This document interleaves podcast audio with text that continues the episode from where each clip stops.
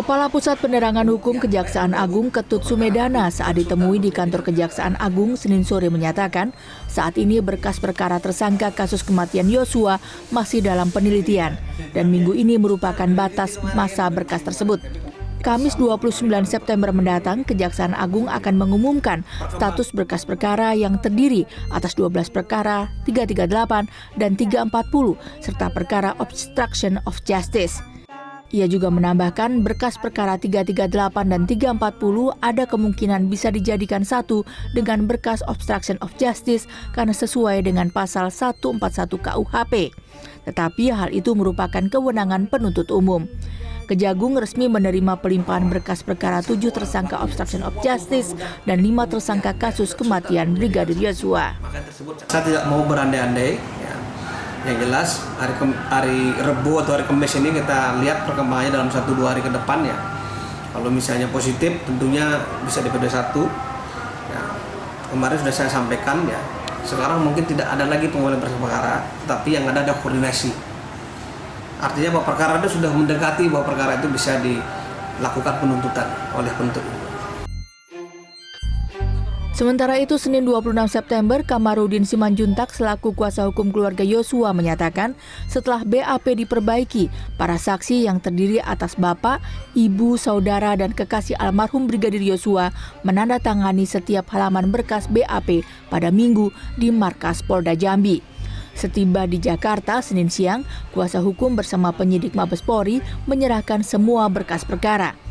Menurutnya, diperkirakan dua hari sesudahnya, penyidik kejaksaan akan menyatakan berkas tersebut lengkap atau P21. Proses hukum persidangan akan berlangsung pada awal Oktober mendatang. Keluarga Yosua yang didampingi kuasa hukum berencana mengikuti langsung persidangan di Jakarta.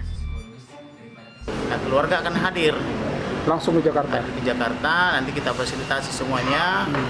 sudah dari pesawatnya, hotelnya, makannya semua kita sudah siapkan semua.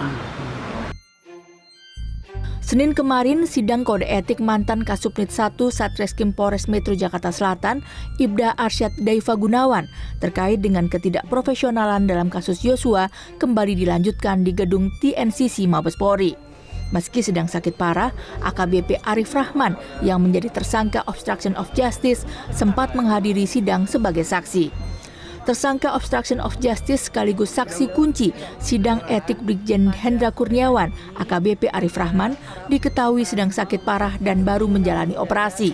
AKBP Arif Rahman tidak dapat menyelesaikan pergelaran sidang, tetapi sidang etik tetap dilanjutkan dengan menghadirkan lima saksi lain.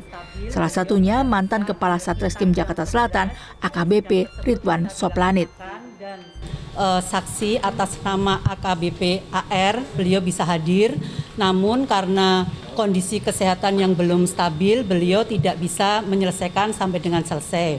Namun demikian, uh, sekitar satu jam yang lalu, sidang dilanjutkan kembali tanpa uh, saksi AR.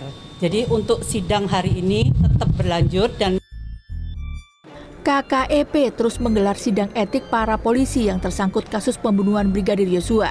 Sebelumnya, 13 polisi menjalani sidang etik dan dijatuhi sanksi berupa penempatan khusus, mutasi, serta pemecatan. Tim Liputan CNN Indonesia.